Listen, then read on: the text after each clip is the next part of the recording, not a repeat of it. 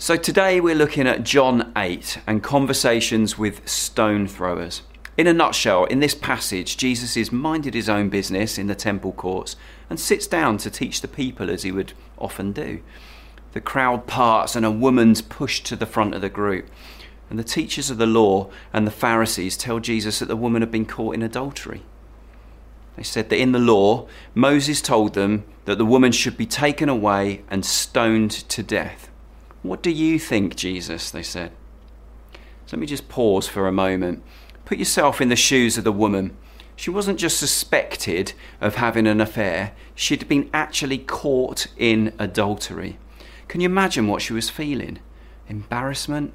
Shock?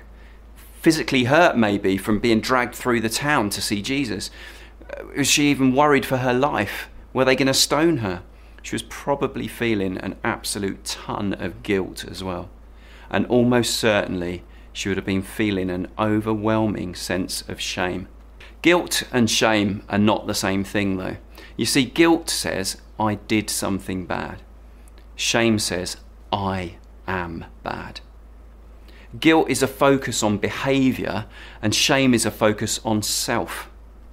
I'm sure we've all felt shame at some point in our lives. I know I have. And it's a crushing feeling which can absolutely paralyze you. Brené Brown is a research professor at the University of Houston, and she says that shame is an epidemic in our culture. Daily, we see the media shaming celebrities and politicians by digging out their secrets or things that they've done wrong, just like the Pharisees did with the, this woman that was caught in adultery. Then the public jump on board and continue the shaming. We see it on social media every day, don't we? Just think back to the X Factor and Love Island host Caroline Flack, who'd been hounded by the media for something they said she'd done. The shame was just too much for her. However, there is an antidote to shame, and his name is Jesus. If you're feeling shame, just pick up the Bible and read the truth about who Jesus says you are. I'm fearfully and wonderfully made. I'm set free. I am victorious. I am blessed. I am redeemed. I am a new creation. I am being changed into His image. I'm chosen. I'm valuable. I am loved. I am forgiven.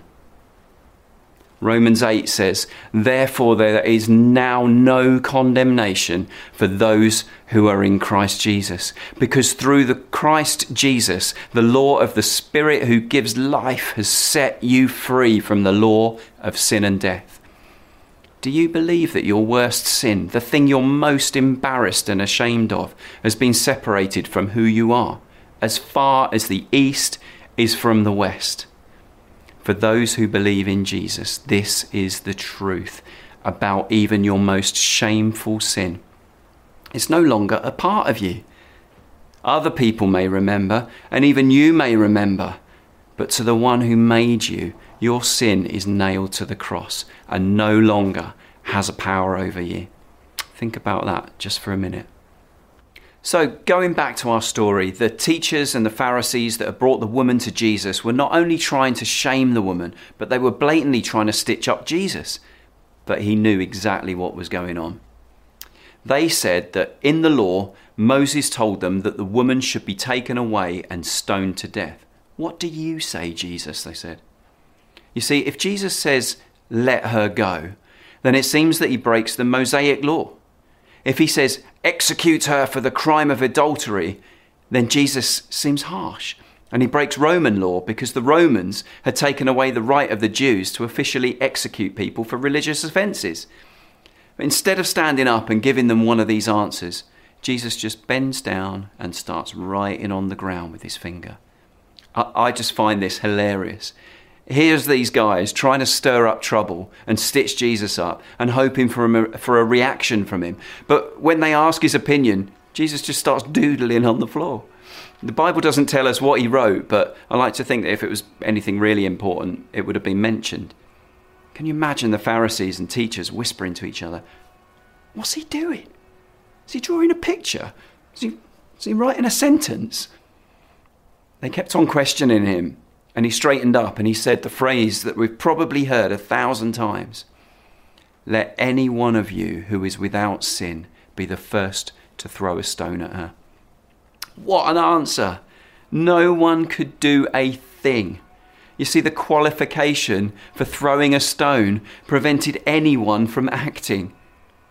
The Bible says, At this, those who heard began to go away one at a time, the older ones first, until only Jesus was left, with the woman still standing there. Jesus straightened up and asked her, Woman, where are they?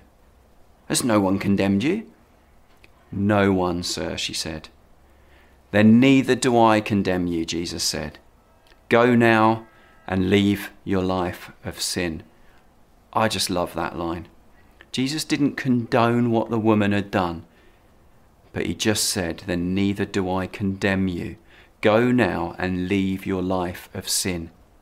Jesus acknowledged that the woman had been wrong. He told her there was no condemnation, but then encourages her out of love to go and leave her life of sin. What grace! What mercy! So, with her accusers gone, there was no one left to accuse the woman. There was no one left to condemn her, and Jesus himself didn't even condemn her. So, as I draw to a close now, if you're feeling shame, remember that there is now no condemnation for those who are in Christ Jesus. And remember, remember who Jesus says you are. Maybe say these phrases out loud at home or wherever you are and declare them over yourself. I'm fearfully and wonderfully made. I am set free. I'm victorious. I am blessed. I am redeemed. I'm a new creation. I am being changed into His image. I'm chosen. I'm valuable. I am loved. I am forgiven. Jesus is the antidote of shame. God bless you.